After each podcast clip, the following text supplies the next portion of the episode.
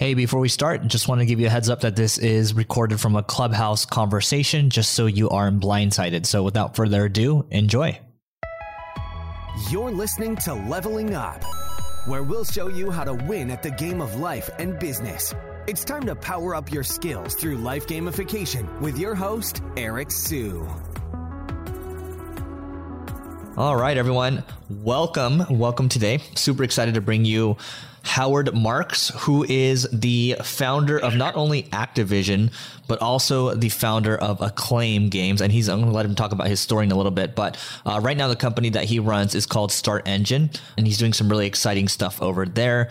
Going to be really excited to talk about the different financing options available to people. Some of it, I think, is a no brainer, where the risk almost seems to me like it's too good to be true, right? But we're going to let Howard speak to that. So, Howard, you've been on the, the Leveling Up podcast before. Welcome back. Excited to have you on Clubhouse doing this.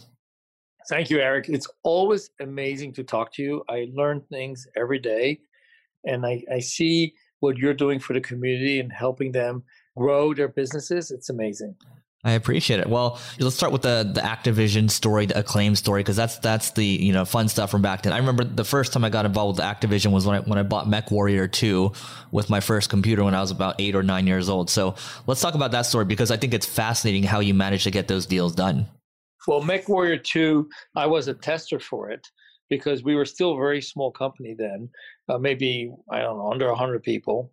So I would bring the game home and literally go through the whole game multiple times to find bugs. Wow! so I actually played it a lot, many times. that's that's you're a very expensive tester, so that's amazing. So you're probably a lot better than I was. Well, I knew how the code was written, so I, I guess I, I had some advantages.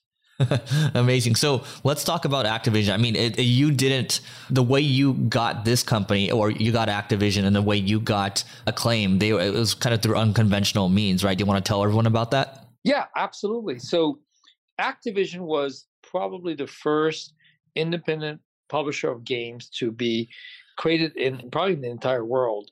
At that time, Atari was a very famous game console it was basically the de facto standard.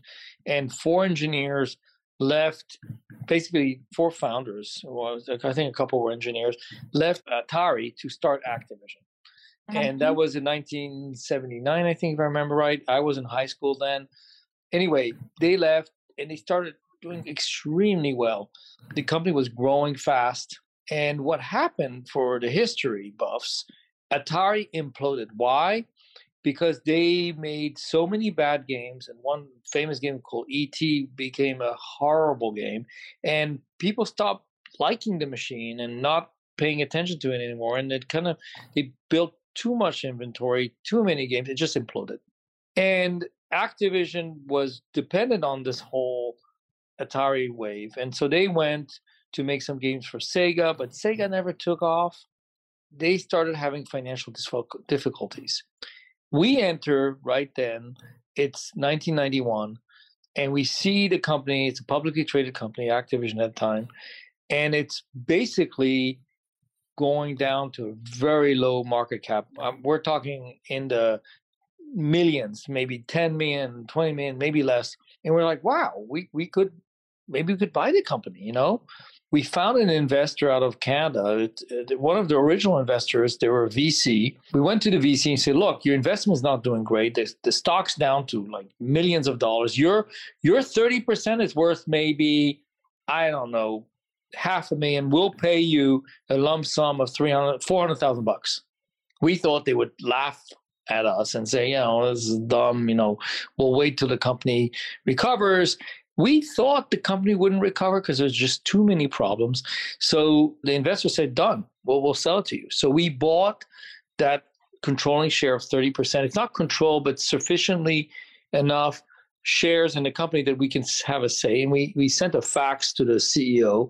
And that time you used fax, you didn't use uh, email. And we said, hey, we're not happy. We're investors. We want to take over the company. And the guy was like, "What? Who are you?" You know, we were. I was tw- 29 years old when we did this deal, and we had a little bit of money. We didn't have a lot, but we were building businesses and trying hard.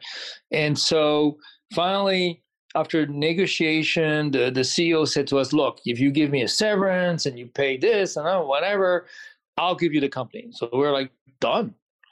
So we take over the business. We we get rid of the board. We put in a new board, and then we were like, okay, what are we supposed to do next? The banks were involved, and the banks were very tough.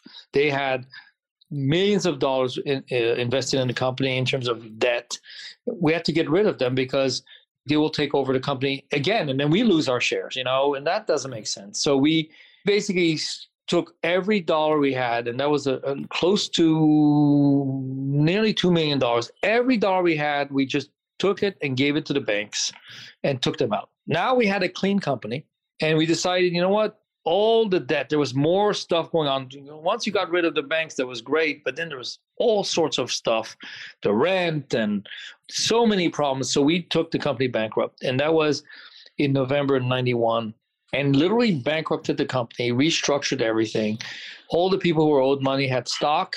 We had stock. Everybody ended up with stock. We en- we emerged out of this bankruptcy with stock for everyone, and we were able to bring the company back onto the Nasdaq and relist. But in order to do that, we needed more money. So we went to some of our original investors and got a little bit of money from them.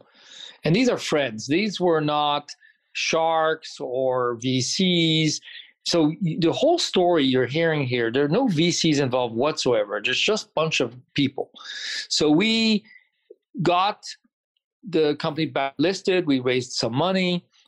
And now we, what do we do? We decide, you know what? We're going to move the company from Mountain View, which is in California, Northern California, to LA. And everyone's like, what are you doing? LA? Why LA? But we thought, look, the future, we think the future of entertainment, interactive entertainment, games, and whatever is going to be with content, you know, art, graphics, sound, music, voice, whatever. And that was different than what people thought. People all thought of games as a, as a, as a programmer thing. You know, it's all about programmers because they program the games, but not the people who did who the creatives, right? In fact, at the time we took over Activision, typically a game was done by two or three people. You know, one person was the programmer, someone else was doing the graphics, and then one person the sounds. You know, not a big team like you see today. So we moved the company down to LA with 10 people, basically. That was what we were down to 10 people. One of the teams that was left was MechWarrior. there was, I think, two people for the MechWarrior game. Wow. And we had Zork and we had all sorts of, you know, Pitfall, some really cool games for those who, who, who know the early games that Activision did. And then we started a little office and decided, okay, we're going to rebuild it. And we needed a vision because I think what's important for a company is to have a mission, a vision, and a purpose. And our view was this everybody told us, you know, this is a dumb deal. Games will never work. Games are dead. And we thought, well, we think games will have a life in a different format. At the time, most games were done on cartridges. These cartridges were hardware. They were ROMs, and a ROM is a read-only memory and contained the code of the game, and so you can, couldn't put much on it. We thought, you know what? Maybe this new thing, this new technology called CDs, compact discs, DVDs today, right? And who knows? DVDs are gone right now. Could have a real future. Why? Because it's cheap to to print and you can store i don't know a thousand times more stuff in it than those cartridges. But what does it look like when you expand by thousand the ability to have entertainment in a game? And so we thought it looks like this. It looks like video audio music real music not little dinky sounds. It looks like you need a director you need a producer you need artists you need 3d art and textures. I mean, we saw that kind of, you know, that was geek stuff. And we said, no, no, no, no, this is going to work. So we put our whole budgets into making these CD games. And just then, Sony announces and they say, you know, we want to go into the business and we're going to make a machine called the PlayStation, which guess what? Not a cartridge, a CD player. I'm like, wow, that's big. And then followed Microsoft said, hey, you know, we want to go into the business too with the Xbox, and we're going to put a CD player. And the only one left with cartridges was was Nintendo. Nintendo had cartridges, and they were like they didn't know what was going on, and uh, and so we were prepared. We had already done several games on CD for the PC, so we knew what we were doing, and and it took off. So in many ways, the strategy worked. Going to LA was great because we had the ability to to attract a new set of talent that was not from the game industry. They were from the entertainment industry, from other industries, and that augmented what we were doing. And if we stayed in Silicon Valley, we would done, you know, we would have been with the guys who say, "Hey, I can do pixels. I can do, you know, I can do like little things and some beeps and sounds." But we were working with people who made sounds for the movies. That was original and unique, I would say. Today, it sounds obvious, but not at the time. So that whole transformation we did for the company was major. But now we also raised a lot of money. Uh, we raised about $40 million later down the road. That today doesn't sound like a lot of money. At that time it was. And again, no VCs, no VCs. And that we were, because we were publicly traded, we were able to access the public markets. Now, this was all new to me. This was not something we did before. It was not something we, we understood. We just went through it and got it done. And our company, when we restructured it, was number 34 on the list of the top game publishers. And we the number one game company at that time was Acclaim Entertainment. And they had Mortal Kombat and they had NBA Jam. And we were looking at them and was like, wow, they're so big. Oh, it's unbelievable. EA was, I think, number two, Electronic Arts. And so we said, look, we're going to try to grow the business. Who knows? And I have to tell you, for, for, for those who are in the entrepreneurs, most of the time, if you focus on your business, you have passion, grit, your competitors will lose steam. That's usually what I see happening. They they either sell out early, and then whoever buys them are not motivated. But most people lose steam, so they die by their own sword, or they get discouraged on their own. We we didn't do anything to them. We just kept building our business, and we were focused.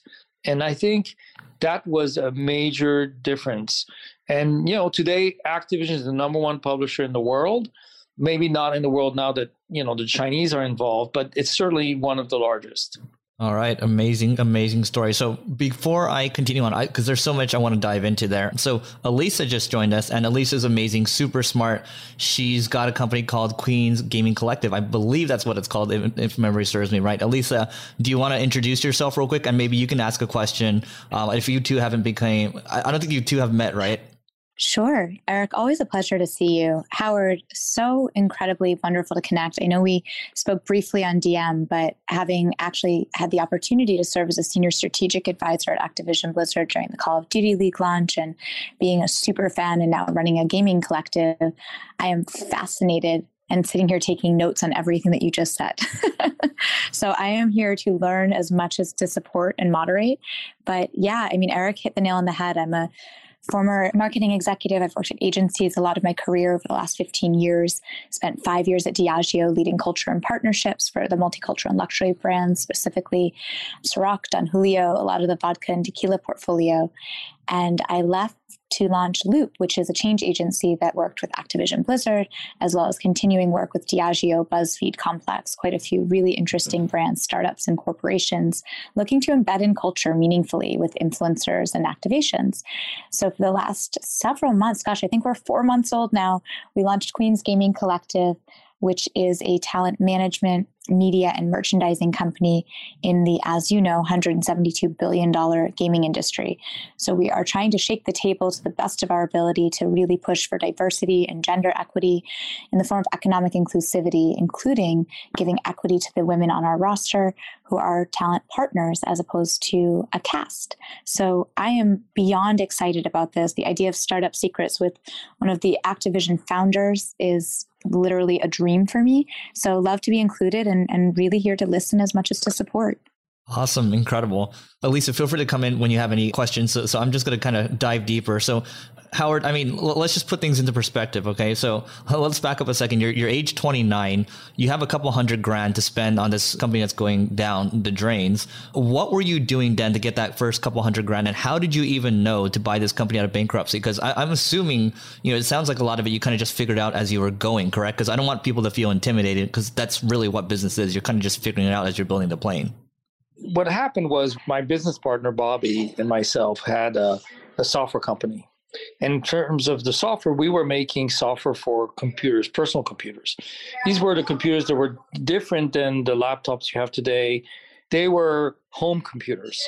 And we were making software, and we were very interested in the gaming aspect of uh, of the home computers and there were games for home computers at that time you can play games on your laptop today but then at that point most laptops, most computers were desktops and they were IBM and they were super boring and you're not playing games on those. We were making games already or we were publishing games, but not nothing really spectacular. So we knew software, we knew what was going on, and we needed a way in into the business as young people. We, we just wanted to be in the game business. And so so what do we do? We would look at all of the public companies out there Electronic Arts was public, Activision was public at that time. Acclaim was not yet public, or, or were about to go public. And so we started looking around and we fell on Activision. Why? Because it had a great brand, well known, very famous at that time. And the management was clearly not doing its job. There were a lot of problems around it. And so we decided okay, this could be a target. But the question is, how do you get in?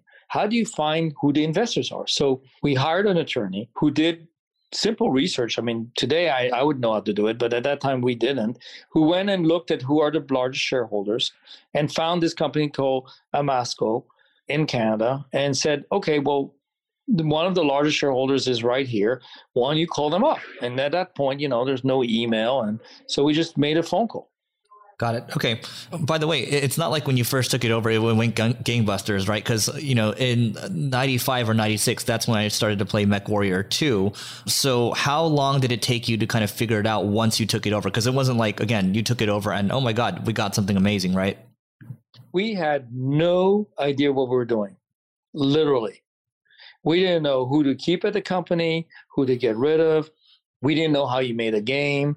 We didn't know how you sold it. In fact, we even contacted the biggest customers. One of them was Walmart, and they took our phone call. I guess why not? And they said, "Hey, you want to sell us games? We have three million dollars of inventory for you to take back, and if you don't take it back, we'll never buy games from you again." I mean, that's what we're dealing with. Then in England, the guy was running the UK subsidiary, basically decided to sue us stole, took money away, took all sorts of stuff. You know, the company car was a Porsche. Who has a company car? A Porsche. Took it away. I mean, it was unbelievable. The stuff in the lawsuits. Now, most of the lawsuits were terminated because of the bankruptcy, but the UK subsidiary was not bankrupted. So we, we I mean, it's just trouble over trouble. And it's like at one point we're like, how bad can it get? How worse can it get? And we just didn't care. We're just like, okay, whatever. So we decided to keep MechWarrior. That was our first decision. We said MechWarrior 2 needs to exist. Zork was another game we said needs to exist. We just basically pared down to three or four games. For MechWarrior 2, I have a story for you, Eric. It may have never seen the light of day. And the reason is very simple. We were programming on those PCs, the IBM PCs, you know, PC compatibles, and the maximum memory you could do at that time was 64 kilobytes. And our game needed more. And I remember the programmers were working so hard on it, couldn't get it done. And the only way to get it done was to go to what we call 16 bit. Now, today, everything is 64 bit or more. And they had to redo a bunch of software. I mean, they have to rewrite a lot of the programming. And we looked at ourselves and said, we've been doing this for nearly a year and a half. This is awful. We're going to lose. It's going to take us another year. So I decided I had to go to England for a convention. And I said, you know what? If they can't get it done, I'm going to cancel this thing. I'll cancel the game. The team kind of realized what was going on and they worked night and day, literally 24 7 for an entire week, got it done, and showed us a demonstration of how you could be on a larger memory. So instead of 64K, now you can go to 640K. I mean, it was like, oh my God. The game overnight, instead of being clunky and not working, just was raging, was working so well. And when you saw the game, when you got it, whether you had a 3D chip or not on your computer, this thing was unbelievable. It just transformed the idea of a 3D combat game, which later Call of Duty, all those games, they're amazing, but that was one of the first. I think I was playing online, right? MechWarrior 2, you could play online. Yes. So there was an online version that was not ours. That was not an Activision game. The online version was but I, I don't think it was 3D fast with graphics and textures. Uh, no, I, I, think so. Yeah, no, I, I got completely destroyed, and I just I, I think I gave up immediately. Maybe it was ours because we did allow online with local area networks. But it, were you on AOL when you were doing it? No, I, I, never had AOL. I had some other ISP. I was trying to make my ping really low, so I was a little more sophisticated. Okay, so yeah, so then at that point, yes, that was us and but we allowed people to use but it, there was no such thing as internet gaming by the way that that was not a thing it had to be done with local area networks and you had to do all sorts of crazy things to go and do it but the point was i think at one point we sold like 60 million dollars of that game it was just unbelievable that took us to a whole new level as a company and then tons of other games pitfall came out and that did great Tony Hawk came out, that did great, and you know, just everything came together. But it was not really there was some luck involved, but it was true sheer work. Cool. It was an overnight success that took us at least 15 years. I love that. Well, there's a couple of summaries, a couple of takeaways, and then Elisa, if you have any questions, feel free to jump in, and then or I can continue on. So, Howard, I think one a, you know, we don't really know what we're doing when we first kind of get involved in things, and things take a lot longer than we think they're going to take. So maybe thinking in decades is probably a lot more helpful. And then also too, you know, these other tools that you use, right? So you you utilize lawyers. You don't know what you don't know, so you get lawyers in place to help you with the acquisition. You buy it for you know pennies on the dollar, right? Um, and you decide to somehow you figure out how to rally the troops to to work day in and day out. Obviously, that's not sustainable long term. So there's just a lot in there, and then also utilizing bankruptcy as a tool as well. So you utilize bankruptcy. Correct me if I'm wrong. To basically get the company, but you also use bankruptcy to to kind of CYA cover your ass, right? Correct me if I'm wrong, Howard. That is correct. Uh, the, the, the beauty of bankruptcy, for, for those who may or may not know, typically the corporation dies and reemerges clean. Uh, if you had retail spaces, you can decide which ones to keep, which ones to get rid of, and there's no penalty for that. Same with any contract you have. Any contract, you can look at it and say, you know, I don't want this one. This one's a bad one. Oh, I'll keep this one. And it cleans up the corporation. There are a lot of benefits. Now, again, you know, there's maybe a stigma out there that bankruptcies is, is bad and this and that, but actually, it's actually one of the big innovations of our economy. There are many companies that go through bankruptcy, and General Motors went through bankruptcy and uh, emerged much cleaner, much healthier. I love that. Elisa, you got anything? Yeah, I love the deconstruction of the success story because I think sometimes you see these massive conglomerates and multi million, multi billion dollar companies, and you forget how hard it is it looks so easy from the outside when you think about how much it takes to be an overnight success. And a lot of times it is 10, 15, 20 years. And I also really love the idea of, in a much more eloquent way, Howard, you were kind of like, we didn't know, we figured it out as we went. And I think there's something really powerful in that because that is where innovation and invention are often born, is in the I don't know and in the white space of we're going to work it out and we're going to build the cars, we're driving down the freeway, and the magic happens. And so I'm really curious, you know, you've had many layers to your career, right? And now with StartEngine and everything that you've done in between, where did you get the most energy in your career? Is it the most exciting now, now that you've had all of the success and you're investing and supporting in the investment of the next wave of new business? Was it the beginning when everything was new and shiny and unknown, somewhere in between? Just wonder where you get your energy and what kept you going when the things were really high and then when the times were really low. I have some very, very low times if you want to hear about it, that it's dark, very dark. I mean, one point, we were running our business out of college at University of Michigan. We had no more money. We were on the unemployment lines waiting for a check. It was very dark. We were bankrupt every other week with Activision. We didn't know if it's going to work. We put all every dollar we had in it, and it was the law of uncertain times. But you know, the beauty of that is that it can only improve, and we knew it. And so we figured if we focused enough, we will make through and become successful. But in terms of what got me the energy, I think innovation was the main thrust. Is if you were if you told me, say, look, here, here's a game company, just run it. It's fine. Just keep working with the staff and make some more games and whatever. That doesn't sound interesting to me. For me personally, I need the innovation. I need the disruption. The reason we did Activision because we had a belief. Our belief was one, the game industry is not dead. That was the consensus out there from a lot of people. And the second thing we believed in is that the future of entertainment is going to be, you know, multimedia, beautiful graphics, sound, and entertainment at a new level that most people never experienced. We believed in it. And we needed to wait so this to happen. And the CD-ROM was one one piece of it because you had more storage.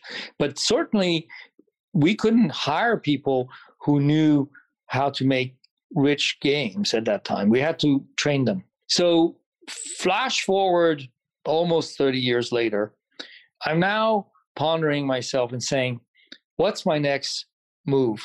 What's an innovation I want to do? And and I tell you, it came in a very strange way. It came with me investing in great companies, women-led companies, and companies led by all sorts of amazing entrepreneurs here in LA. Some of them are well known now and doing great, and putting some money in there and helping them grow their businesses. And most of my investments failed. Most of them went to zero. Most of these entrepreneurs could not raise money. And the discouragement, just watching them, you know, not getting anywhere and basically quitting just drove me nuts. And to me, it was, I felt the failure you know, I, I failed too in my career, but I never gave up. So there's a big difference here. You know, you can fail, but you just don't give up. They would give up. They would say, "Yeah, I can't raise money. It's unfair, or I'm not this, I'm not that." And I said, "No, no, no, no. You're great. You should be able to continue." Well, guess what? Most of them quit. Most of them went away, and I said, "You know what? There's something wrong with this." So that's why StartEngine became a, a equity crowdfunding business you know, with a mission to help entrepreneurs achieve their dreams, but it was all about the innovation. The innovation was that the status quo said that you had to either get money from a VC or an angel. The banks were not lending, that's for sure. So what are people supposed to do? And I, I really dreamt that wow, if you could get the crowd in, that's a whole new source of capital. That's way more money than the VCs. I mean, look, we're a country where there's at least 30 million people who invest constantly. So that was GameStop. Minimum 30 million. It's probably 80 million investors. There's 400 VC firms. You know, they invest maybe 180 billion a year. That's a lot of money. But that's it. Done. 2,000 deals a year. That's it. And I said to myself, if we could expand this to, I don't know, thousands of companies a year, maybe 10,000, and then allow the investors to invest and then trade, we're creating our own stock market. We're creating our own ecosystem. We're going to transform finance. And that's why I went into this StartEngine story. And I'm telling you, I'm having as much fun or not more fun than I had with Activision. Activision, I had so much fun because we were all in one floor in here in Brentwood and I don't know who went to bed when, but we were there 24 7. It was just crazy stuff. And it was so much fun. And the end result was a big success. And that's not usually the case for most companies, but we stuck with it. And I think when I look at StartEngine, I see the same thing. I said, well, if I stick with this and I keep plugging away, it's going to work. And I have a great team of very, very talented people who none of them come from the financial industry, not one person. And they're learning, we're learning, I'm learning, and we're going to figure this out. I just want to add something to that. So Howard, just to put things into perspective for people too, it's, it's not like this is Howard Marks, you know, he had Acclaim, Activision, you know, he turned those around. StartEngine wasn't all sunshine and flowers because I remember back when we had our when I was trying to save the company I took over about a year into it, you had your StartEngine office in the same co-working building, and it was one of those kind of one bedroom or not one bedroom, those one office little kind of cubicles, right? It took time for it. I mean, this this has to be what seven, eight years ago or so, and then it only was till now, just recently, that this thing started to take off. Uh, am I right or wrong there? Well, yeah, you're right. When you saw me in that space, we were doing the accelerator where we were just making some small investments in, in lots of companies, and it was fun. It's not. It was a business that was interesting because you had a lot of entrepreneurs coming in and out the office all the time, but it was not disrupting a whole huge industry. It was more doing something for entrepreneurs, building a community of entrepreneurs in Los Angeles. It just didn't have a footprint that I was accustomed to when I built bigger companies. And I think the reality is I'm an entrepreneur. I don't know how to do anything else. For me, StartEngine started as an accelerator. It was great. Well, we made some nice investments. Most of them failed. A vast majority failed. I cared about every single entrepreneur, like literally. I was in touch with them, talking to them, no matter whether it worked or not. And maybe at the end of the day, I saw an opportunity because that's what I do. And I said, what if we transformed finance? What if we completely changed the game? What would it look like? And I had that experience with Activision. And I think, you know what? I think I could do it again. Now, hey, let's see. We're not done with the story. We're just beginning it. Amazing. Elise, I saw you unmute. Did you want to add something? Gosh, I, would, I honestly don't even know where to start because I'm so inspired. So I'm going to keep it really concise. But you said a couple of things, Howard, that really hit to my core personally as an entrepreneur, because I also wouldn't wish it on anyone. I think that there's a wiring that happens where you actually can't do anything else. And I had the opportunity to have what I and many people would consider a dream job at Diageo for five years. You know, it was awesome on paper and I really enjoyed it. But when I left, I, I joked that I retired from corporate rather than resigned because I just didn't have it in me. And you said a couple of things that really resonated with me. One, not knowing how many nights were sleepless because in it right now, first time venture backed entrepreneur, incredible company trying to completely shift a monstrous industry. So those sleepless nights and the exhaustion and the excitement is a huge part of the process. And you speak to resilience and grit and how it was this stick to itedness and inability to give up, delusional passion, delusional belief. And that belief is something that you carried not only through you and your partner and Activision and all of the businesses after that, but also into all of the entrepreneurs and all of your investments. Throughout my career, I was always chastised for caring too much. Literally, my bosses would be like, You care too much about everything, literally everything. But in some ways, I think that's what makes a great entrepreneur is caring too much about the details, caring too much about the people, caring too much about the content, and asking what if. You use the phrase, What if? And I think that empty space after that question is where everything else comes out. And so I think it's just so fascinating. And I don't know that I have a specific question so much as a thank you, because I think sometimes you need that affirmation that all of your crazy is not for naught. And I have the incredible blessing of looking down in the audience and seeing most of my content team from Queens getting to listen in on this conversation. And I see my friend Jin Wolf X Lion just joined us as well for what's going to be an incredible conversation. But yeah, just as an entrepreneur and as a woman working in gaming and as someone that has followed your career and has had the opportunity to work with executives at the companies that you've built, I just think the passion and the vision and again the grit. I think people underestimate the grit. It's not easy. It's not as pretty as it is gritty. So I just really commend you for not only what it took to get there and here, but also being so transparent with the audience. It's about the authenticity of the journey. So I'm sure it's a perfect time for Wolf to introduce himself. But I just wanted to say to Eric, this is such an incredible conversation. And I know that we're in the future of marketing. So I do want to give a quick plug and mini reset for the room because for those that joined, I know we've doubled in size in just the last 10 minutes. The future of marketing is the club at the top. It's the greenhouse above Howard. If you want to tap it, some of the incredible folks on stage do these rooms often here. You're in Startup Secrets with Activision founder Howard Marks, who has not just been dropping gems, but unpacking incredible anecdote with a journey that all of us can learn from. Eric is one of my favorite people on this app. He's the author of Leveling Up that is coming out on the 24th. He's a podcaster with over 50 million downloads and number four on Apple, maybe higher by now. I'm not sure. I've been definitely listening. and he is just a pretty incredible voice and knowledge source on this app. Wolf, I will let you introduce yourself because no one does an intro like you. But having known you for the well over 10 years and getting to see your journey across industries. And now, as an angel investor, advisor, and 3X Tech startup co founder, really amazing to see you pop up.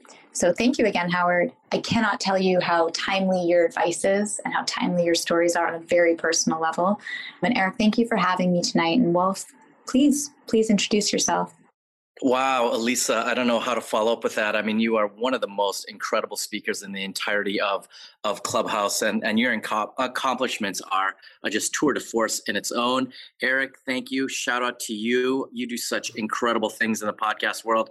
I don't need to repeat what Elisa just said so profoundly, and it is just an honor and a privilege to be here. Howard Marks, I don't know what to say about you. I've been following your career for, my gosh, decades just legendary career, especially spawning from Activision. And I mean, the first time I met you in 2014, I completely fanboyed over you in person and I tried to hide it. And I've been trying to hide it ever since because I kept. Uh, we You're a better man than I. I just totally fangirled out. So you have way more composure. yeah, it's pretty easy to do. Howard is one of the most intelligent people. When I first had the, uh, the privilege of meeting him in person in 2015, one of the smartest human beings I think I've ever met. Just watching everything that you've been doing and then pioneering what you're doing uh, currently with StartEngine. I mean, you are the the forefather of this this crowdfunding movement, and I am just elated and delighted and excited. I'm beyond thrilled to be here, always with Elisa and Eric. But Howard Marks, my God, I love and adore you, sir. We've been in and around each other's lives for the last four or five years, and to be on a stage with you, truly a pleasure. Thank you for having me, Eric, Elisa, and Howard. Thank you. Amazing. Jim, Jim, so good to see you. And by the way, you introduced me to the notion that you can have cool shoes. So I followed your leadership on that. That's so funny. Oh my goodness. what, what shoes were you? What shoes were you wearing, Jen? Howard, do you want to tell him? yeah, he had this. I think you were going to um, South by Southwest, and I, I think on the plane you had this. These shoes, I think, was like was bears on it. Is that is that what it was? they were solid gold, glittery high tops with bears on the tongues of the high tops. They were Adidas Originals Jeremy Scott capsule collections. Unbelievable you are way ahead of your curve here. Let me tell you this, because uh, now these things are collector items. He still is ahead. I mean, look how early he was on the, on this platform. But uh, yeah, I mean, Wolf and uh, Elisa. I mean, Elisa's such a great speaker. Wolf, I mean, just on all the time, such a great moderator and such a great. I mean, every single time he introduces someone, I'm just like, wow. He's. I feel like he's done like so much research on every single person. Such. Just. I mean, I, I'm just so excited to be up here, and I don't want to fanboy or go crazy. So I'm gonna keep going here with questions. What we're gonna do in a little bit, we're gonna pull people up for questions, but I want to continue down the story a little bit, the journey a little more. And Jin or Elisa, please feel free to jump in if you have questions too. Um, I'm gonna try to get a get a little tactical as well, just so people get value. And Howard, just so you know, there's I think there's about 200 people in the room now. So I, I think, uh, you know, it'll get a little bigger. So let's talk about StartEngine a little bit. I mean, there are a couple of things that are super exciting coming down the pipeline. And I, I, can speak to a company that you worked with, Angels and Entrepreneurs. So I just want people to start to become a little aware of the options that are available. It doesn't have to be everything you see in TechCrunch. You know, it doesn't, you don't have to raise a series A or, you know, raise from VC. So what options are available? What trends are you excited about? Just to go into tactics a little bit, and then I'll come back to stories. It's pretty well known that the first 100,000, 50,000, 500,000 is the hardest to raise I think everybody's figured it out by now because it's so difficult. Because most VCs will say, ah, too early, not interesting. Who knows what they mean by that? Whether it's they don't like you, they don't like your business, maybe they are bored, who knows? It starts with that initial capital, and it's so important to get it. And so when we designed StartEngine was like, okay, well, how do we get people the first 50, 100, 500, 200, whatever it takes? And it was all about building a community of investors and using the new regulation called the Jobs Act, regulation crowdfunding, regulation A. These are new ideas that were created by Congress and adopted by the Securities Exchange Commission. We were one of the first to use it, probably among the first. When we started five years ago, was like, okay, well, getting fifty thousand was a success. We were we were excited. Hundred thousand was great. Today, it's not as exciting because our average is half a million. So that means half the companies get at least half a million, and and many get a million, and many millions more. And the regulation is changing starting in March, and now you can go up to five million. And so we think it's only going to get bigger. So when we thought fifty thousand was important to start a company because that's your first dollars, and you can now reach to get half a million or more, maybe a million, maybe five million, it changes the game. It's completely different. And why is it working or why we believe it works is because we think the American public wants in. They want to be part of the next thing. They know that until the Jobs Act came out, they had no right to be in it. They were not they were told they couldn't invest. And it took 80 years, 80 years to get to the point where we can say now today, yes, Main Street, the guys who are on Robinhood, these people can now invest in, in the next big thing. And we believe that our, our country, the American dream, the idea that you can be an entrepreneur, rags to riches is real. And I think what we do, our role is enabler. We was, we just want to enable as many entrepreneurs as we can. So we've done about 600 companies so far, and I feel bad because that's nothing. That's a drop. There are 600,000 new businesses formed a year. And so what are we doing here for them? And that's where we're going to go. We, we're thinking in thousands of numbers. I don't know how big we can do, but it's working. Got it. And Howard, I want to add something too. I think as a marketer, what I'm super excited about is, is, the fact that, you know, if you have a bunch of people putting in $50, $100 or so into your company, you could potentially have thousands of investors and you know, when people put their money in, it just shows that, well, A, they care, but B, they're good, that's going to be your army of people that will support you, right? So they'll follow you around. If you need them to do something, you can call on your community to help. This is assuming that you're still continuing to, you know, work hard and be honest with your investor updates, right? Um, is that something that you've seen where people can, and, and maybe you can share a story of, of where you've seen a company kind of rally their supporters? Well, we do it for ourselves. I mean, look, I can't be disingenuous. I mean, I'll tell you, we had plenty of VCs who offered to invest in our company. I turned them down. I said, no. They said, what are your terms? I said, it doesn't matter. I can't go to my entrepreneurs and say, look, raise money from the crowd, and then turn around and just get a check from a VC. That would be so disingenuous. No, we can't do that. So we raised over $30 million directly from our crowd, our crowd, the crowd we built from scratch. And not only we raised the money from them, but we asked them to introduce us to other entrepreneurs and we asked them to help us expand the community of investors. And it has worked. It's unbelievable. And then recently we've allowed them to have some liquidity and trade, and that's working as well. So our innovation, we, we're not done. You know, Eric, we, we just got started. We're the first inning of this whole game. I can't wait to get going and get to the next level. That's amazing. And by the way, just those of you that are joining us right now, we are talking about startup secrets with Activision founder Howard Marks. Eventually, we will start to pull people up. We've got my amazing friends Elisa and Wolf up here on stage as well. So please give them a follow. And if you if you just know anybody that's you know in business or gaming, you think this would be helpful, just hit the plus button. You can just add one person. All good. If not, I do see a couple hands raised. Don't worry, I will pull you up eventually. Jin or Elisa, anything from your side before I continue on? Yeah, I'd love yeah. to. I'd love. I'm so sorry, Lisa. Listen, I told you earlier. I like you to precede me at all times. Please go. You're so kind of you. I'll make mine quick. Howard, Could you tell us what are the core pillars of a successful crowd fund?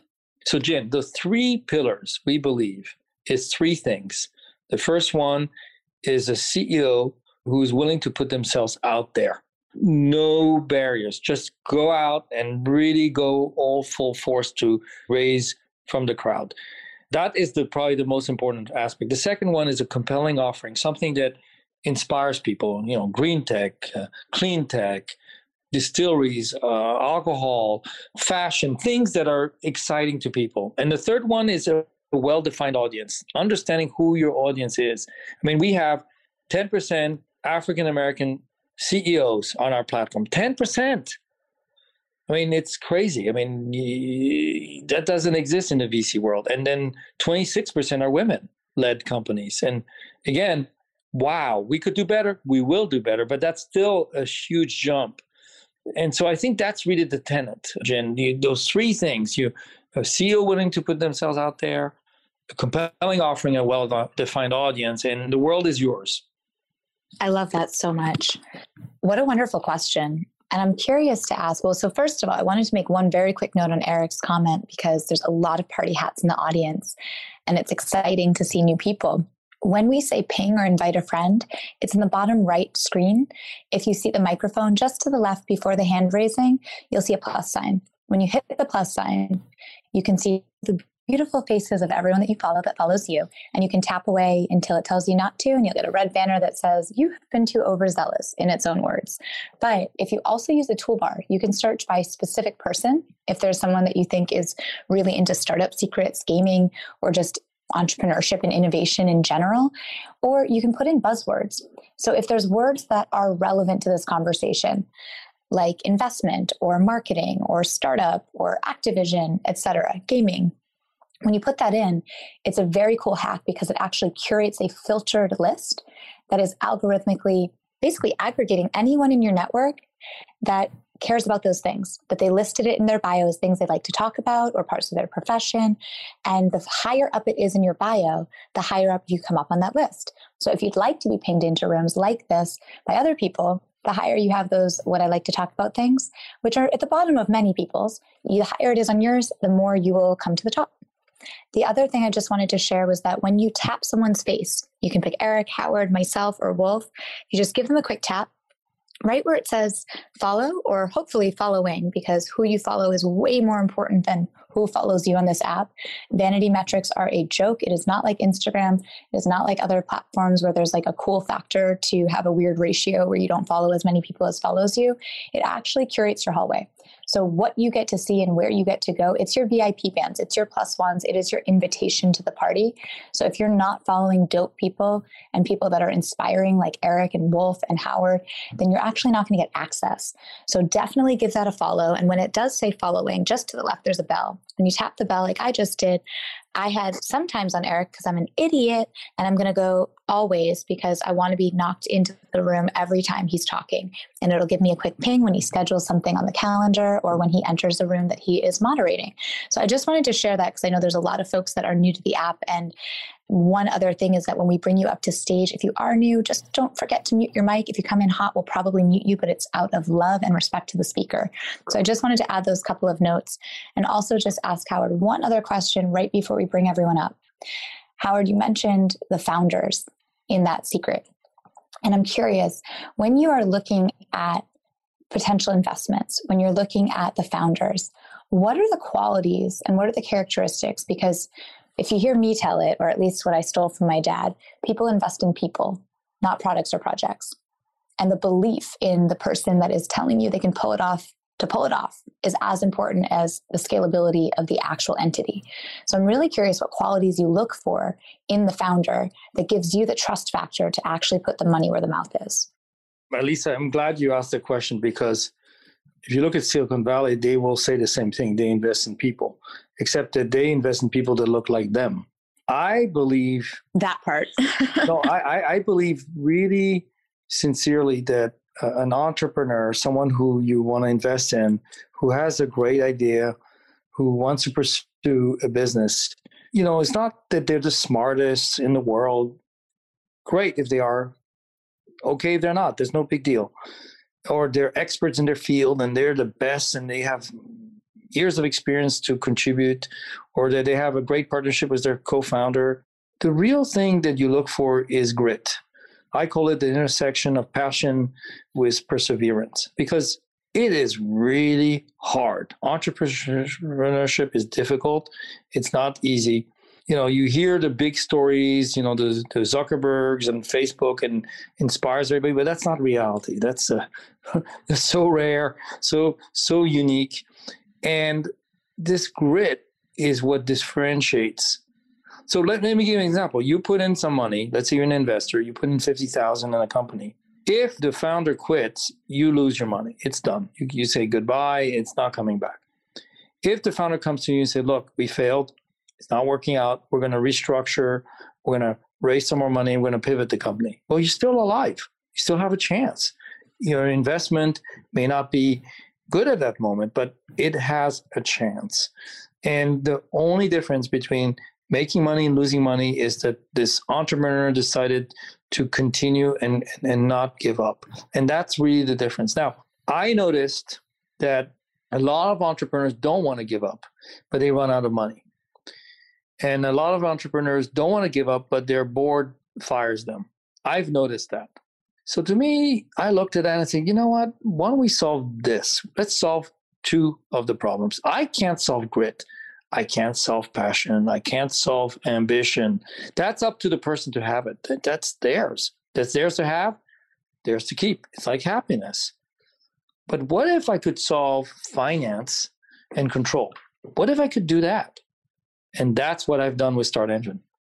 Got it. I love that. So here's what we're gonna do. Before we pull people up, uh, there's one more point I want to make. There's I can see a couple hands raised. Don't worry, we will pull you up next. We're coming up on the hour. Howard, there's one thing that you said when you spoke at the the conference that Neil and I hosted a while back. I remember you were going through talking about StartEngine, and you got to a slide where you talked about the mission, and you said the mission. I'm paraphrasing here, but it's to help entrepreneurs, you know, reach their dreams or achieve their dreams.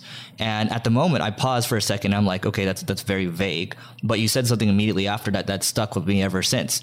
You said that's what a mission is. It's supposed to be unachievable, right? And that got me to think about, you know, the late Tony Hsieh and how he said, whatever you're thinking, think bigger, right? Because we all have the same amount of time in each day. So can you go a little deeper on that and how you even arrived at that mission and then how you got to that mindset? Sure. The mission. I think, especially today, with a lot of millennials in the workforce, I think mission driven companies matter. They matter because they can inspire, it gives people a reason.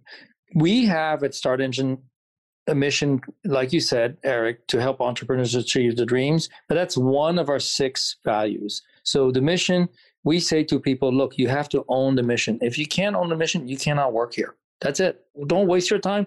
Don't waste our time.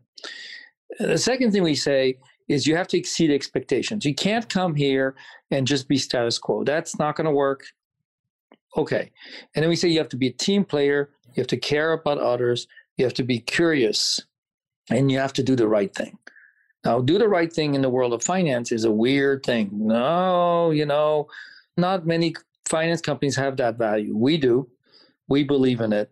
And I have to tell you, it took me 30 years to figure this out. But values are more important than strategy.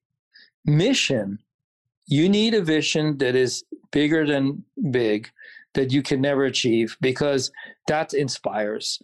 And guess what? In the life of our company, who knows where we're going to go? Who knows how big we're going to get? But we will have that mission. We'll always have it. And then imagine if you had a mission you achieved, then what? So it's bigger. I, have coached a lot of entrepreneurs on, about their mission. They they usually use lots of words and sentences. I said, look, this is too complicated. Make it simple. What are you supposed to do? And it works. And so unifying a company around values will make a tremendous difference because it's all about people. You bring the right people together and it amplifies. I love that. I mean, I mean, you're a programmer, right? So you know the, the, the culture, the values. At the end of the day, that is your operating system, and then you know you kind of just operating within within those confines, right? That's right. You said it absolutely right. It it is about these layers. You your foundation is your mission, uh, and then you have your values above that, and then you have a stated goal. Our stated goal is to raise $10 billion for companies by 2029. So it's a stated goal. And then you go up there and you have a strategy. Well, what's our strategy? Well, we use crowdfunding to connect entrepreneurs with the general public using technology. Oh, okay. Well, that's a good strategy. You know, and that may change, by the way. But for now, that's our strategy. And then keep going up the ladder, and then you know what you have you're supposed to do today. Amazing. That's simple. Amazing, amazing. Um, Elise, did you want to say something? Yeah, Howard, I think that the mission is so incredibly critical. And I think it's not only the North Star, and I love the idea of operating systems, but I look at it as an ecosystem. It literally is, I believe, the literal definition of ecosystem around like living and non living organisms kind of like coexisting and creating together, right? And I think when, when I look at it from a queen's the queen's perspective, we actually do exercises with the talent called impossible dreaming. And we our entire brand strategy is how we work with talent, how we work with every executive in the company is starting from a lens of what is your impossible dream? And once we get through the impossible dream, we're like, okay, so how do we get the im off? Right? Like how do these become possible? How do we get there together? And that mission isn't just the shared values. I think it's the shared behavior. And it's the community that kind of has communion in that. And I think I truly believe it also creates the loyalty and you know, this is the healthiest work environment I've ever been in because at some point you build what you never had right? And so it's just so interesting to hear because you said something earlier as well around diversity and inclusion in a very subtle way, which was in Silicon Valley, everyone sort of invests in businesses and people that look like them. And you mentioned some of the ratios and the percentages of diverse business owners and investing in women. And I think that it's very cool to talk that out because I don't know that as an incredibly successful man in the business that everyone would just assume that you have that level of discretion and discernment and passion and commitment to democratizing access to investment, democratizing access to the industry, democratizing access to that shared mission. So it's very cool to hear that. And I, would love to hear more about that as we continue. But I do know we have lots of people with their hands raised. So, Eric, without further ado, I'll pass it back to you. Would you like to connect with the audience? Yeah, sure. So, thanks for that. Um, and I, I got every time you talk, I'm just like, I, I, God, I sound so dumb compared to Elisa. So, here's what we're going to do. Howard, how are you looking on time right now? I want to be very respectful of your time. I, am looking pretty good right now. I'm here. Okay, great. Sounds good. So, okay, we're going to start to pull people up. We're going to go through the first round of questions, and then we're going to come back. Uh, Wolf will have questions, Elisa will have questions, and then um, we'll open it up again because there's more. I have I have more stuff I've written down here that I think will be super valuable for the audience. My personal opinion. Obviously, I'm biased. So I'm going to start to pull some people up, and we're going to go in PTR order. So what that basically means, those of you that are new, basically pull to refresh and then you'll see the order and I'll actually call on your name and then we'll kind of go down the list. But the way you would start this off is start it off with my question is and try to keep your question under 60 seconds. Uh, please no backstory unless we ask for it, unless we ask for a clarification, more so Howard than anybody. And then we can keep it going and be respectful of everyone else's time. So Melissa, go ahead. I just wanted to let people know that it's not intended to rush you. It's simply that the quicker you are with your question, the more airtime Howard has and the panel has to actually answer it. So we can take the same amount of time either way. But if you spend the whole time kind of giving the backstory to the question, you just don't get as much service. So it's really to support you. That's it. We got some amazing people in the queue, so we can absolutely keep it moving. Perfect. All right. First one that's coming up is Zach, and I'm starting to pull everyone else up. So, Zach, please go for it. My question is Hey there, everyone. Thanks for the invite up here. Howard, coming to you from Ann Arbor, Michigan, actually. My question is what industries are you most curious about right now? Yeah, Zach, go blue if you went to Michigan. But anyway, I would say I am fascinated right now by clean tech. We're getting a lot of companies that want to conserve water, uh, recycle. It's unbelievable. There are a lot of ideas, and you, you would think, oh, well, there's only a few. No, no, there are hundreds and hundreds. So we're getting a lot of that. I'm also fascinated by the distillery, uh, alcohol. Um, there's a lot of innovation there. You you would think, okay, you know, everything in in this world of alcohol has been invented. No, new brands, new lifestyles, new ideas. So we like looking at that. In many ways, we have not restricted ourselves to one industry. We think green tech, we think lifestyle, these kinds of companies are great. And, and we also have a lot of transportation, electric and non electric. It's just amazing. Mostly the innovation. I think that's what I, I like most. Zach, does that answer your question? Yeah, definitely. Thanks a lot for the time, guys. Awesome. Thanks so much, Zach. All right, Kelly, you are up next, and then it's going to be Brendan. But please, Kelly, go for it. Wow, this is really exciting being on here. Thank you so much, Howard, for taking these questions. I'm actually on your site right now on StartEngine, and I have a green tech company. And my question is Does uh, StartEngine invest in Latin American companies? My company aims to reduce fossil fuel consumption in road building by replacing bitumen with waste materials to close the loop on single use plastics. Well, I have to tell you, I, I grew up in Europe. I speak many languages. I really love working internationally. However, the Security Exchange Commission gave us a great gift with the Jobs Act and crowdfunding, but it's only for American companies. That's it. We are working only with US based corporations. Now, they could have some interest in Latin America, in Europe, that's fine, but it's US based companies. So, to the extent your company is in the US, great. love to talk to you about it. But if it's you know, if it's a Mexican company, that's great. We respect it, but we are not able to help at this moment. Sorry, Kelly. So I'm sure that wasn't the answer you're looking for. But oh, sorry. Thank you. Would a holdings company out of the U.S. work? Because I have an investor that's interested as well. And he said if we had a holdings company out of the US, then it would make it easier for him. Is that something that uh, StartEngine would look at? We haven't done much in that world of holdings because many times it's just a shell corporation that is not operating in the US. Theoretically, maybe could do it, but we, we want to make sure for our investors and make sure that we vet companies properly. We prefer US based corporations at this moment. Okay, thank you very much, Howard. Howard, before we move on, I think it might be helpful to clarify too. With StartEngine, I mean, what are people getting? Because it's not like you guys are specifically investing. You guys are kind of the vessel, right? You know, people, you guys are the mechanism that makes it happen. Is that correct? And then if so, you know, what are the what are kind of the main benefits they get from it? Just so you know, people get some more context. Well, it's as simple as investors come on our platform, they use their credit card, and they receive shares in exchange for money and those shares are shares in a corporation that they follow. And their hope is that one day the corporation will grow and they'll be able to either sell their shares for more money or receive dividends. Perfect. Simple enough. All right. Brendan you're up next. Please unmute. My question is and then melissa you're up next. Awesome. Really appreciate it eric and everybody on the panel here. My question would be i'm, I'm working on a side project and in the really early stages and I think the biggest worry with myself and the people that we're working on it with is that a larger player who's in kind of a similar industry would see the same idea and try to capitalize on it. Do you have any tips on if there are some bigger players in kind of similar industries, how to defend yourself against that? You know, I have to tell you, Brendan, I never worry about competition. I know it sounds very naive. Hey, Howard, you know, why wouldn't you not worry about your competition? And again, I use my life experience to guide me. And to me, I've never won because the competition lost.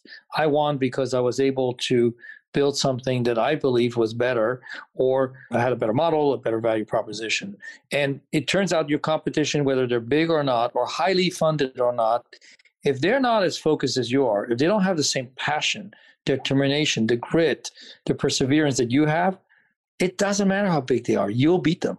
It, it really doesn't matter at the end of the day. You see that all the time. So, okay, you you're worried. Okay, that's fine, but I wouldn't pay much attention to that. Awesome. Really appreciate it. You know, I think in the early stages, those are the types of things that help continue to make that grit worthwhile. So hopefully it goes somewhere and uh, really appreciate the time. Cool. Thanks, Brendan. All right, Melissa, you are up next. And following up, that would be Sophie.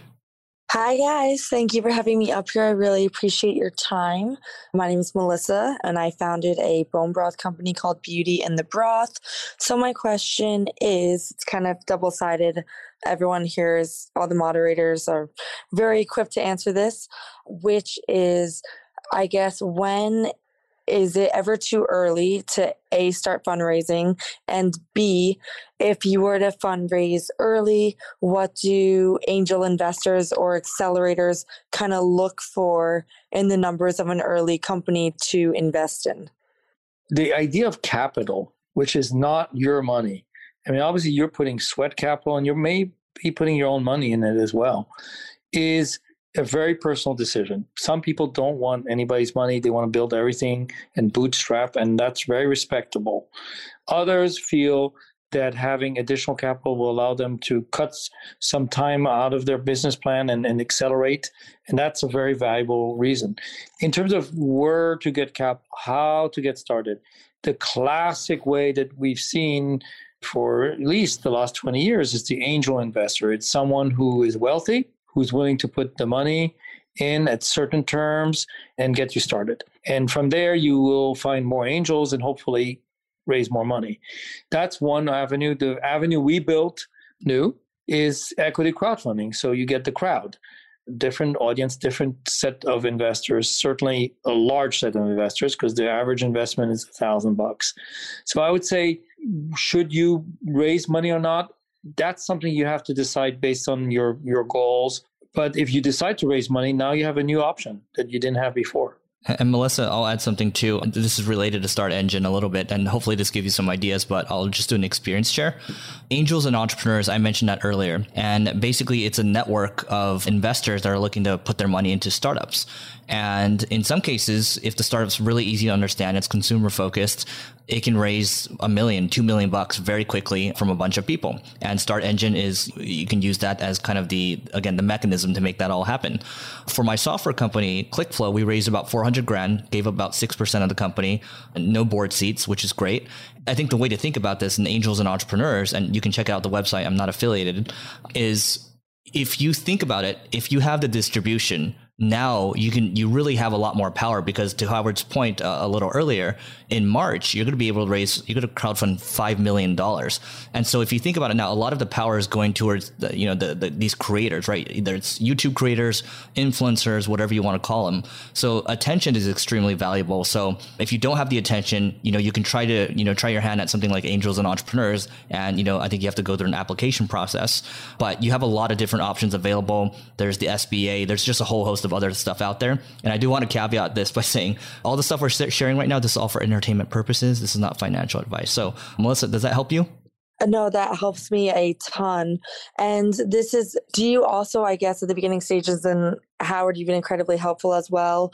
Eric, when you sources 400 grand, did it matter to you if they were in complete alignment, people that could completely help you with your company, or you had visions of your own and you were happy to take the 400K because you knew exactly where you were going with it? Yeah, I think it depends. If it's, you know, if, if I'm raising a, a big VC round um, from, you know, reputable firm, I mean, I'm, I'm going to be in bed with them for a very long time. I, I think it's with the, the investors that I'm talking about, the checks that they're writing are, are much smaller. We're talking, you know, 5,000, 10,000 $10,000 checks, even $25,000 checks. And, you know, Howard is not exactly a fan of the, this. And I don't think I would do it this way again if I were to crowdfund again.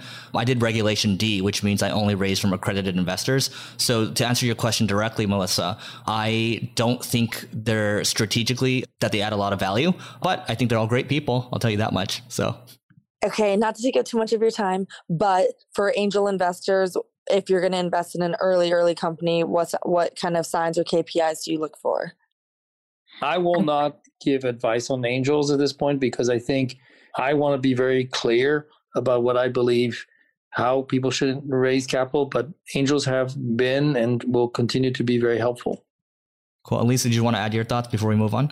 I would just say that whatever the kpis are they need to be aligned on so I won't speak to the specific OKRs or KPIs, but I will define them for the room because not everyone is super entrenched in the investment or kind of marketing world. So KPIs are key performance indicators, which most people are a bit more familiar with. OKRs are objectives and key results, which is a bit of a movement shifting away from the way that we've kind of had success metrics in the past. As it relates to investors, whether it's angel or VC or private equity, I think that the most important thing is having aligned measurement. So, whatever goals you are trying to set, whether it is revenue goals, whether it is hiring and staffing goals, whether it is in, in our case, we had a talent component, so onboarding the talent roster, whatever it is. So take goals agnostic for a moment, which I know is counterintuitive to the question because that is the question. It's about communication and trust. So, whatever the goals are, making sure that you hit them you hit them hard, you hit them on time, or you hit them above and before deadline, that's where you're going to build the trust with the investor. of any kind. And so for a VC, it's going to be more about scalability, right? Like they're looking at pace in a really meaningful way and scalability because they want it to be a billion dollar exit, right? But when you're thinking about an angel, it may not be quite as much pressure and quite as much skin in the game depending on the check size but they want to know that their money is in good hands. So you need to show up with confidence, with updates. You need to be in regular communication. You need to always be giving them answers before they ask you questions. And you need to be honest and have integrity and make sure that you are leaning on them and giving them feedback and also updates when things are not going well. So I really do believe that communication is at the root of all evil and the root of all heaven and success and, and good and just making sure that it's frequent, that it's clear, that it's concise, and that you get a good read on how much they want. Some are just like, take it and run, like, don't want to be bothered, but you have to let them tell you that. You can't just not show up. So I would say, usually the, the goals have to do with money, pace, staffing, if it's a commercial product, it depends if it's a good or service industry, right? But whatever you are measuring your success by, make sure it is aligned with your partners, aligned with your investors, and that you are the best communicator on the planet. And also just do the doing. You have to do it. Like you literally just have to perform. So excellence, performance, and integrity are always going to win in my book.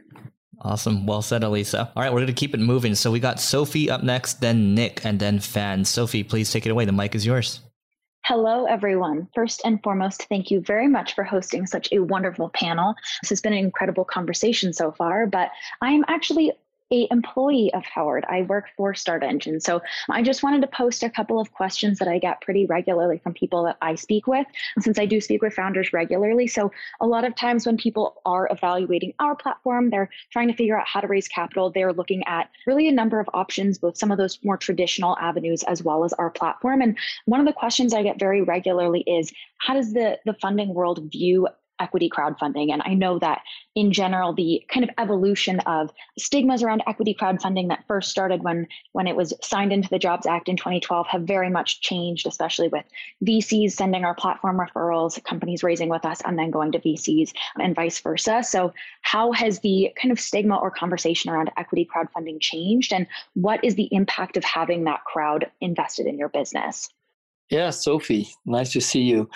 Here's the deal when we started five years ago, it was very almost impossible to convince an entrepreneur and a uh, was a company to raise money from the crowd because they didn't know how it would work. In fact, they would be advised by their lawyers that it's not legal to do that. I mean, it was really amazing to watch how attorneys who you would expect are highly educated and always knowing the latest of the information would completely botch it. The VCs looked at us and did not necessarily appreciate what we were trying to do. And so I think at the beginning was very difficult. And I think, you know, fast forward five years later, sounds easy, you know, obviously, but it wasn't.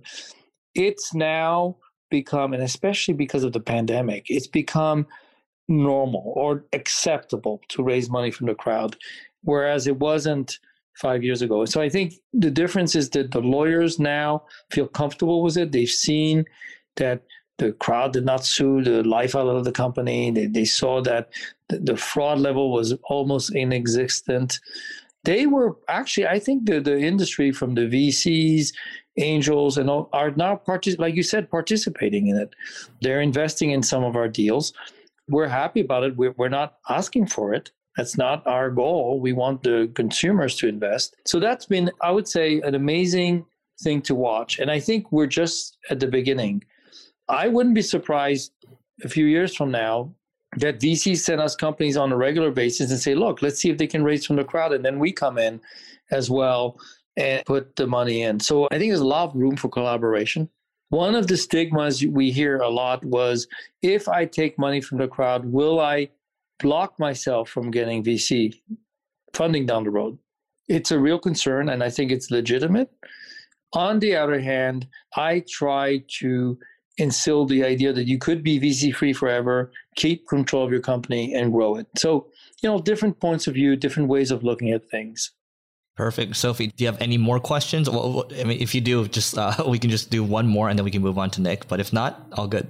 Yeah, thank you very much. No, I think that was exactly what I was hoping to touch on. That's a lot of the a lot of the times concerns that people might have around the conversations that we are having with them. But one anecdote that I did want to add for all of the people that are wondering how it is that Howard is able to be so incredibly successful at anything he sets his mind to, it really is visible every single day, day in and day out that at the end of the day, it is an unwavering truth that there are 5 million business, small businesses in the United States. And it is Howard's mission to make sure that we can help every single one of them who needs capital access it if we are able to. So I would say, again, just to really piggyback on that idea of dedication and just determination, it really is the conviction at the end of the day that makes all of the difference. So stick with your dreams, and we're here to help you if you need it.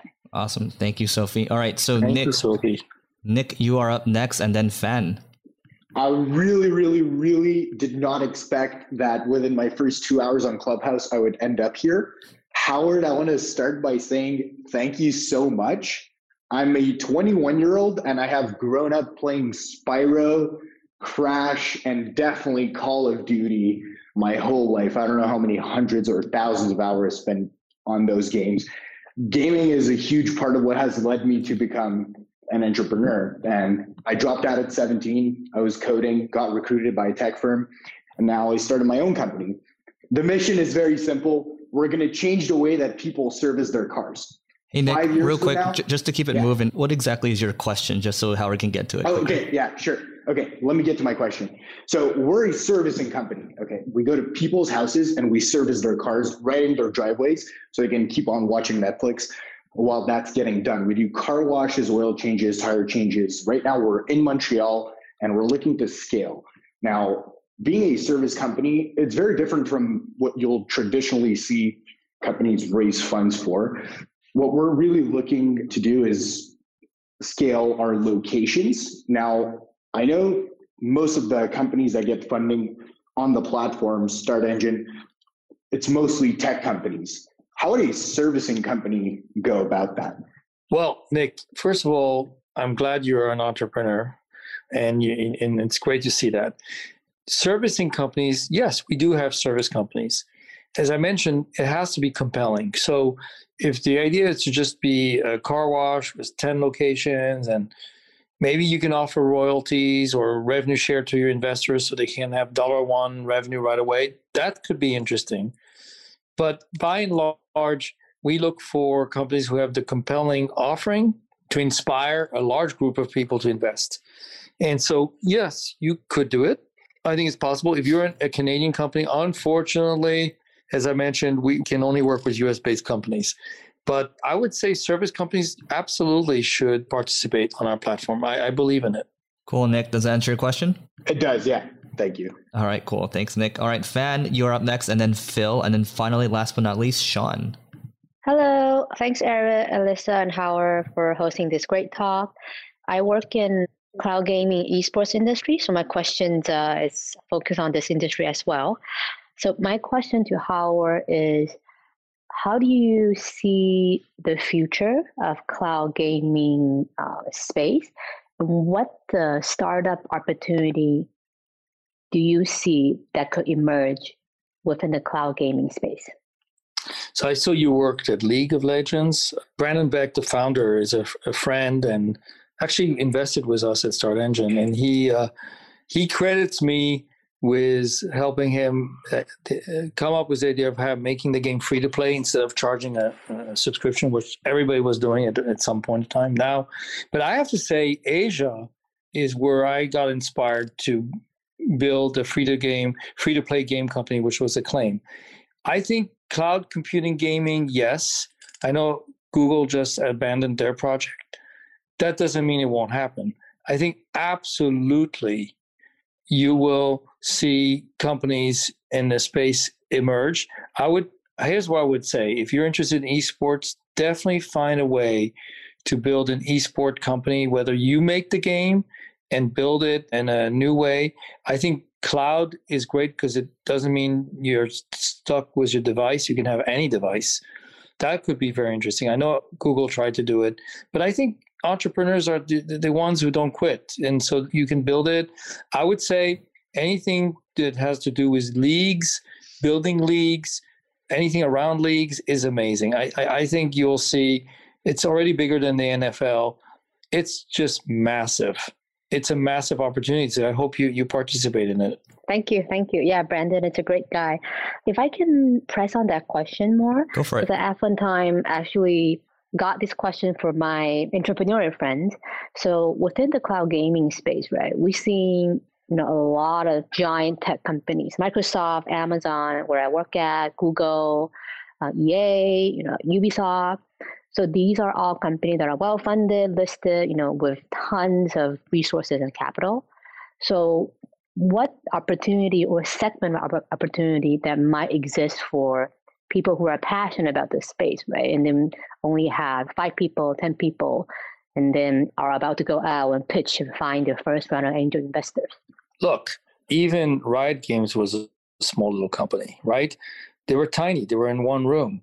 So I don't think the size matters. What's the mission? Are your friends, the entrepreneurs, building a new game that they want to make an esports business about? Are they creating a platform, a technology? It all depends on your mission. So I would say this it's very hard for people to see the future. Most people don't like change. But if you're an entrepreneur today, the best thing you can do is invent the future and focus on something different and new.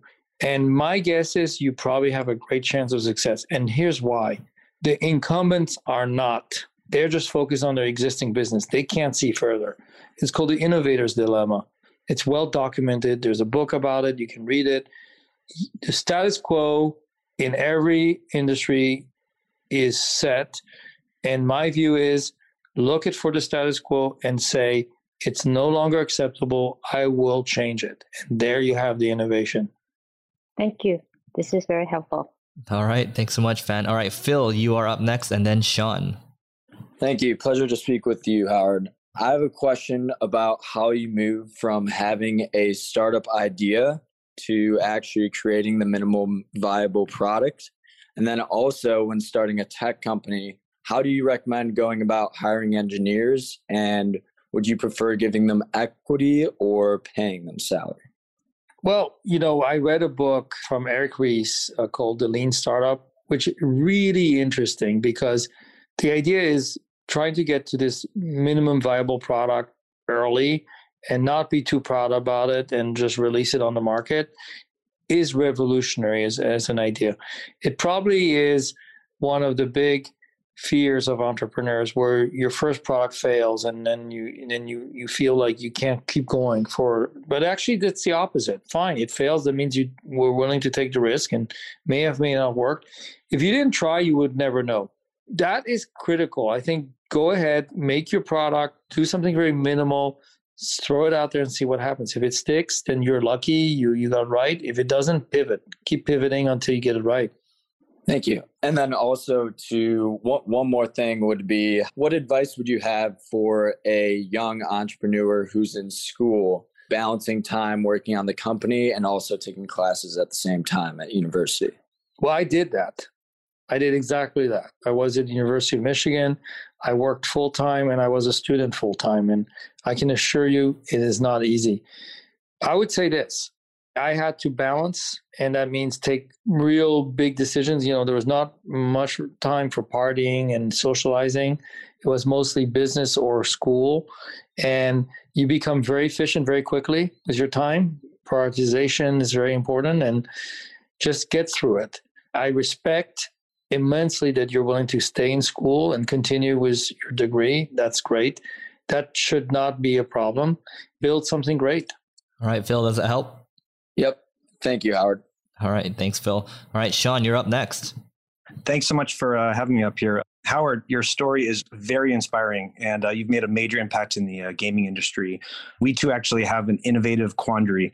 I'm the founder of RP1, where we've actually created a way to disrupt the gaming architecture by allowing 100% linear scalability of CPU, threading, memory utilization, and bandwidth.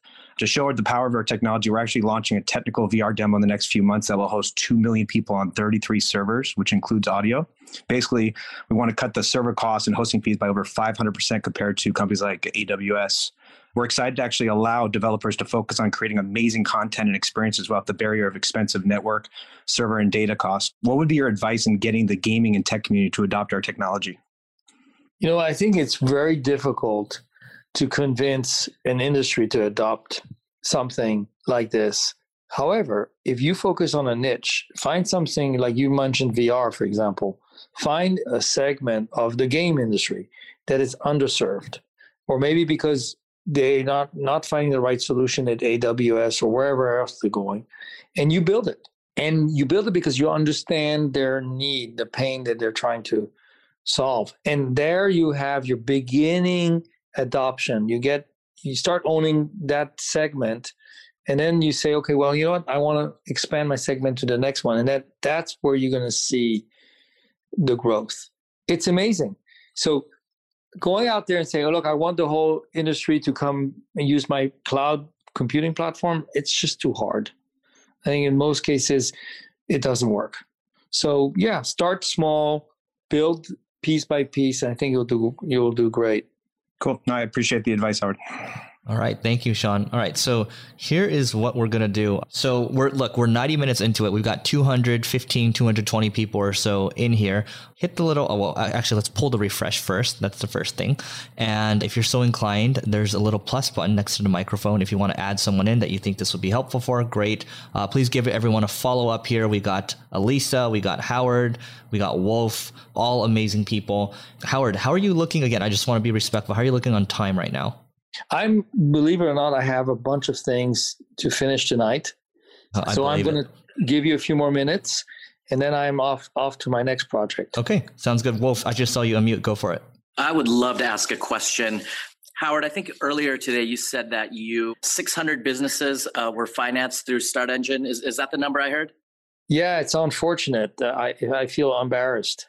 Yeah, you mentioned that, and you said, "Why did I do 600? I should be financing thousands of people through uh, thousands of business through my platform." Is that is that the number I heard? Thousands? Yes, you heard thousands. I I really feel that we need to make an impact. With So- that said, what is the main challenge and the hurdle that prevents you from getting people to finance their businesses through StartEngine? How do we scale that? What what does it take? What is the what are the hurdles and the challenges that prevents people from doing this successfully at scale, at a much larger scale? So, Jin, I've been thinking about this a lot for over the last few years. And first problem is us, us, the company. We are, we need to learn how to scale ourselves. And we've had that conversation even this week. And I said to my team, I said, you know, we launch 15 companies a month. Why not 100? And everybody's like, well, here we go again. You know, Howard creates all this craziness. And we need to figure out a way how to do that. But more importantly, what would it take for allow- allowing us to do 10,000 a year, for example, or 1,000 a month? That's really interesting. I think the one thing that would make a difference is, is our, our trading platform. The idea that you come on StartEngine and you invest and then you can trade, I think can take it to a whole new level. I think it can be as big as the existing markets we have today, like the NASDAQ and the New York Stock Exchange. And so this is the kind of scale I'm looking at. Cool. That's Wolf, super fascinating. On Clubhouse, you know, I've been on this thing since November, and some of the biggest rooms are these uh, pitch tanks and pitch day kind of places where it's kind of like a round robin and it's a super fast, rapid fire pitch session. I've been in some of these 10, 12 hours. I've moderated some of this, and there are so many passionate entrepreneurs. There's single mothers, people of color, minorities, everything under the sun, and there's so much passion what I will say is a huge trend is a lot of people don't understand the addressable market. A lot of them have a hard time defining the business, explaining the business. Many don't understand the numbers. What is the revenue? What is the gross? What's the net? What's the margin? What are the sales projections? Three, six, 12 months, three, five years out. What does the comp- competitive landscape look like? What is actually the business model? What what is the strategy? Is there an exit strategy? Is there a sale? What's the goal here? Is it just to get in black? How do you scale it? How do you automate it? Like what what's who are your competitors? What's your audience? These are very core questions that maybe 90% of the people that I listen to, uh, they don't have a firm grasp on. And I'm wondering if these are some of the issues that you are facing as well. Does it have for you to scale from 15 a month to a thousand a month to 10,000 a month?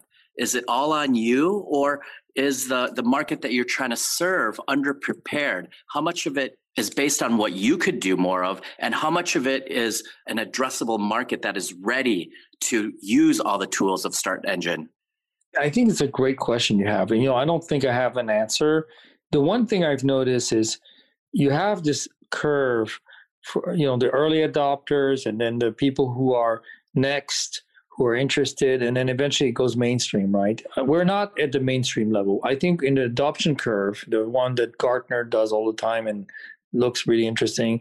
I think we are at the beginning of the the curve where it goes a little bit higher up. Okay, it's not we're not exponential by all means. The industry is still small. I would say it's a little bit of both.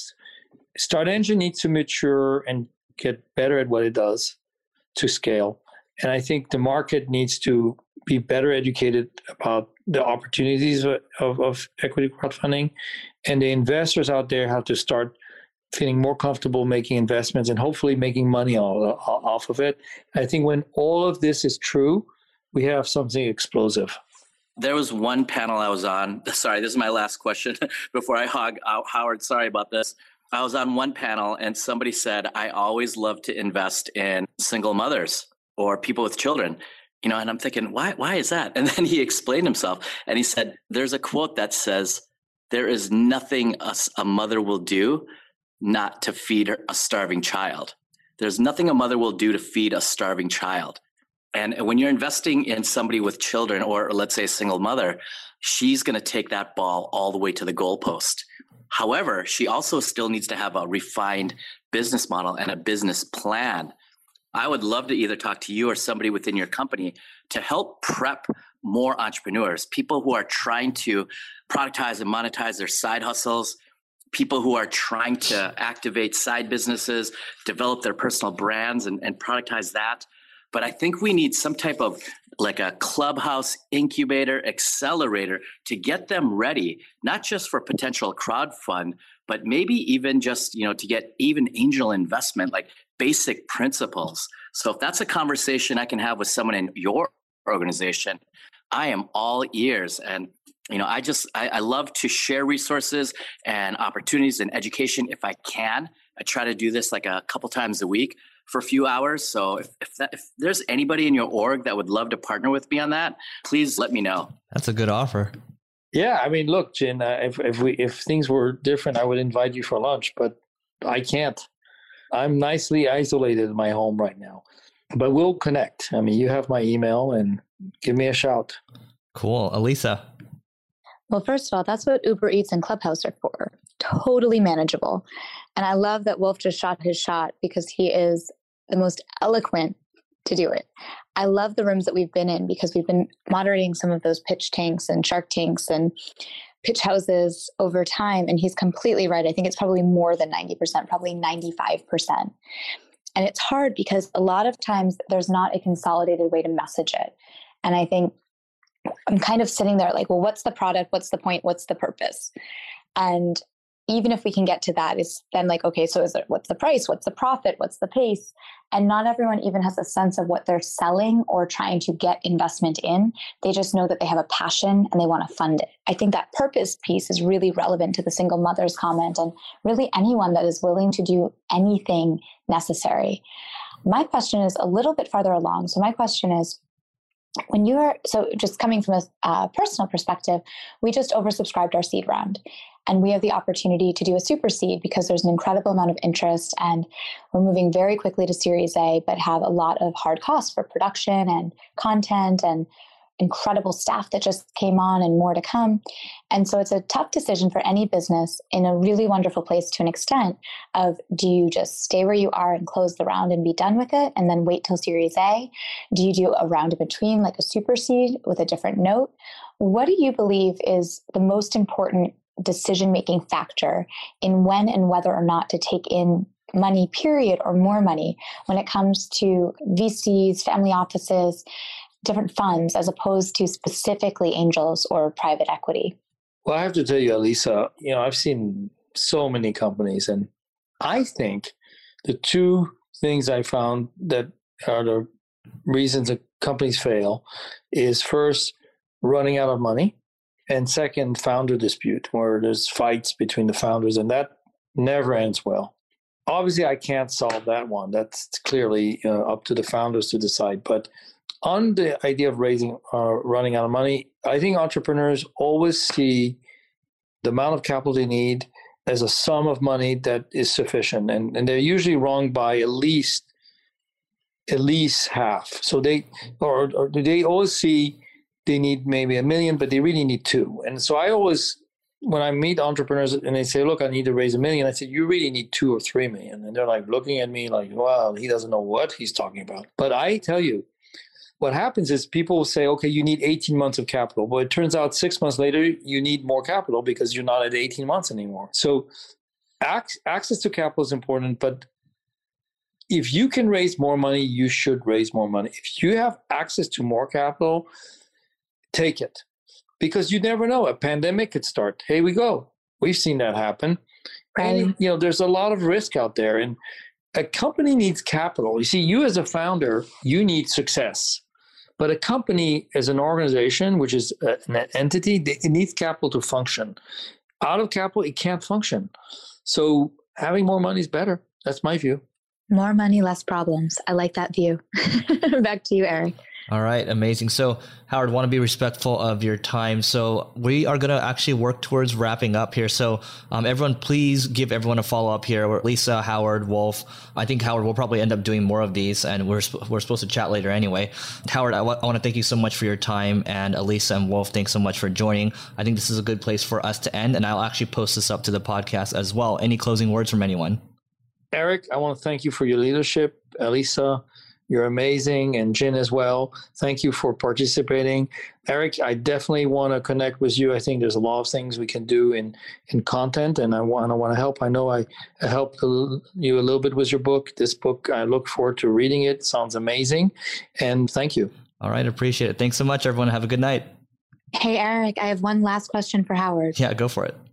As the ultimate gamer and creator and entrepreneur, I want to know your favorite game of all time. of all time. That is so funny. You know, loaded question, I, right? I could say I could say Tetris because I used to spend gazillion uh, hours on it. But I would say Tetris. It's the only thing I'm great at. you know what? I think MechWarrior Two is one of my favorite because I I had a say in it and the music was done by this oh, Korean entrepreneur. So Oh yeah, he came in as our IT guy. He was doing he was connecting wow. the computers, and then he shows a de- shows us a demo of what he can do. He was a it turns out a musician in Korea. His name is Hyjin. And I said, okay. He shows us this demo, and we are floored. We fired the original musician for the game. We got rid of him, and we put him in, and it's been it was awesome. So anyway, you never know. Things happen. Well, you could absolutely whoop me in that, but I will see you in Tetris any day. And I think that we should do more of these. It is so insightful and so helpful. And I swear I have more notes than I've taken in days. And Eric, the book comes out February 24th, right? That's correct. I would love to support in any capacity if if all of us or some of us could help in a listening or a reading party or a book release of any sort on Clubhouse. Please let us know. I'd like to do early copy buying, whatever it's called, pre-order. yeah, no, I really um, appreciate that for sure. Hey, Elisa, why don't awesome. we do? Why don't you and I host a virtual book launch party for Eric? Yeah, I'd love to do a book release. Yeah, I would love that. I mean, yeah, any support would be huge. So thanks, thank you too for offering that. We're all in. Everyone that is in the audience, if you haven't followed him yet, definitely give him a follow. You guys are in the Future of Marketing Club. It's the little green house right above Howard's head at the tippity top. If you want to give it a tap, you can absolutely follow. You will get invited to all of these amazing conversations, panels, discussions. The Startup Secrets with Activision founder Howard Marks has been epic. You're a legend, Howard. This has been so cool. And honestly, fangirling and geeking out, being only a few years into the gaming industry and doing my very best to turn it on its head. I'm really inspired by what you've accomplished. And it's always super fun to do anything together with Wolf. And Eric is super inspo. So can't wait for the book to come out and really appreciate getting to share the stage. All right. Thanks so much. Everyone, have a good night. I'll see you all in Clubhouse tomorrow. good night. Take care. Bye. You may have completed this level, but many more bosses await. If you're looking to level up in marketing or business, just go to singlegrain.com forward slash leveling dash up to get access to our individual and team training programs. That's singlegrain.com forward slash leveling dash up.